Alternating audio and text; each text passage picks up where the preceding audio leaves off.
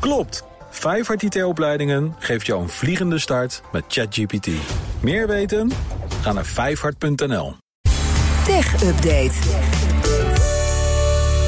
En dat is kwart voor acht. En gaan we naar Joe van Buurik in de studio. Joe, goedemorgen. Was wat fijn je weer te zien. Wat fijn, dank je. Ja, En Iwan, fijn jou te ook weer horen. te zien. En te hoor- horen. Nou, horen is nog niet helemaal. eh, Nou, net genoeg. Microfoon staat heel hard, maar ik moet, ik moet bijna fluisteren. Tesla gaat de productielijn in Shanghai opstarten. En niet alleen Tesla, maar ook andere fabrikanten Zeker. van auto's in Amerika. De Ja. Volkswagen, BMW, die beginnen... Hoe komt dat nou? Zijn de chips terug of zijn de mensen van corona af? Nou, allebei niet. Eh, en ze zijn drie weken dicht geweest vanwege Ja. de lockdown-maatregelen daar. En voor Tesla is dat nogal een probleem, want ze bouwen daar 2000 exemplaren van de Model 3 en Y per dag gemiddeld. Dus de afgelopen weken zijn er tienduizenden gemist. Nu mogen van het stadsbestuur bedrijven weer tussen aanhalingstekens veilig heropenen. Op voorwaarde dat werknemers eh, ja, bijvoorbeeld bij de fabriek komen wonen eh, en daar regelmatig worden getest. Dus, dat beschrijft Bloomberg, krijgt elke Tesla-medewerker daar die vandaag nu komt een slaapzak en een matras uitgereikt. Daarmee slapen ze op de grond tussen de shifts door.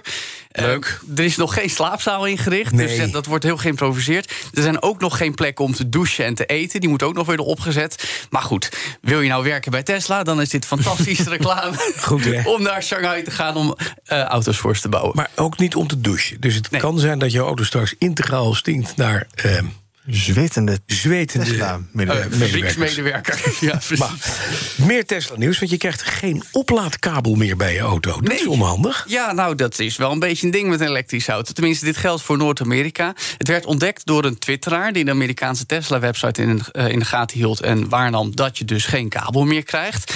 Elon Musk als CEO heeft uiteraard op Twitter al gereageerd... eh, met, ja, ze worden toch amper gebruikt... dus we beschouwen het een beetje als verspilling... om die kabel zomaar mee te leveren. Eh, moet ook gezegd, je hebt zo'n kabel niet nodig... als je een Tesla oplaadt via een supercharger of een wall connector... Daar zit een kabeltje aan, hè? Precies, en uiteraard eh, raadt Musk iedereen aan om zo'n wall connector te nemen. Nou, dat zou ik ook doen eh, als ik bijverkoop heb die meer marge genereert, waarschijnlijk dan een kabel, neem ik even aan. Overigens kun je nog steeds wel die kabel krijgen in de VS. Die kost nu nog 275 dollar. Musk heeft beloofd voor 200 dollar krijg je hem erbij.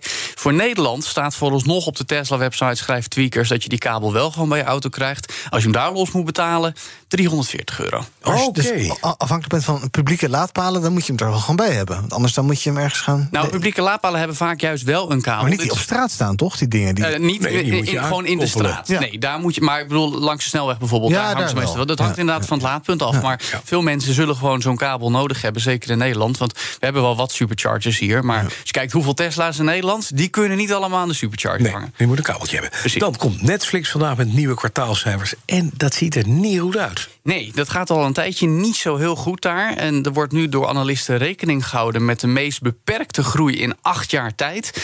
Op zich zijn het best nette cijfers. Er wordt eh, voorspeld 10,7% tot een kleine 8 miljard dollar omzet.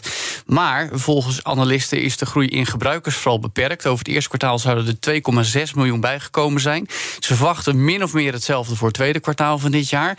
Maar dat is echt flink onder het gemiddelde. eh, als je kijkt naar de groei die Netflix tijdens de pandemie Ja. logisch Toen doormaakt. zat iedereen lekker thuis. Hè? Ja, maar goed, dat is wel waar gekeken Ja, wordt. Ja. Eh, plus, er eh, loopt een miljoen uit Rusland weg... vanwege het feit dat Netflix zich daar terugtrekt wegens de sancties. En die gebruikersgroei die we dan net beschreven... zit vooral in landen in opkomst... waar Netflix lagere tarieven moet aanhouden... om mensen überhaupt over de streep te trekken. De concurrentie is fors, zoals we weten. Amazon Prime, Disney+, HBO Max... ze zijn allemaal aan het stunten met prijzen... en eh, verdomd goede content aan het lanceren op hun platforms. En dan is Netflix heel erg bezig met het aanbieden van games. Hebben we ook al vaak verteld. Nou, vind ik natuurlijk vooral heel interessant. Maar dat wil niet echt vlotten. En eh, analisten zeggen ook tegen Bloomberg... wij geloven daar niet zo in. Dus dat wordt nog een pittig gesprek. Nou, nog eventjes, omdat jij het bent. Ja. eh, games. Dat er komt een eh, nieuwe eh, klassieker aan van, van Sega, hè? Ja, een film rond Streets of Rage. Ik weet niet of jou dat iets zegt. Je bent boomer, zou kunnen. Dit is begin jaren 90. Eh, ook voor, voor de goede orde, zodat iedereen het gelijk snapt. Dit wordt gemaakt door de man die de John Wick films maakte. Een actiefilm met Keanu Reeves. Die daarmee liet zien dat hij ook iets anders kon dan The Matrix. Door precies hetzelfde te doen. Maar ook met diezelfde Keanu Reeves, oké? Precies. Maar goed, eh, nu wordt er dus een film gemaakt rond Streets of Rage. We hoorden de muziek al van een ouderwetse opzwepende vechtgame van Sega. Een beat-em-up, zoals het heet. En die hebben net twee succesvolle films rond Sonic the Hedgehog afgeleverd. Had niemand verwacht. Die dacht, nou, filmen van een Sega-icoontje, dat gaat floppen. Twee enorme hits geweest. Dus nu komt er een film rond deze vechtgame, Streets of Rage. En ik ben hartstikke blij, want ik vind het fantastisch. Mooi. Ja, gaat kijken. zeker. Eén klant hebben ze al. Precies. Dankjewel, Joe van Buurik. De BNR Tech Update wordt mede mogelijk gemaakt door Lenklen. Lenklen. Betrokken expertise, gedreven resultaat. Klopt. Vijfhart IT-opleidingen geeft jou een vliegende start met ChatGPT. Meer weten? Ga naar vijfhart.nl.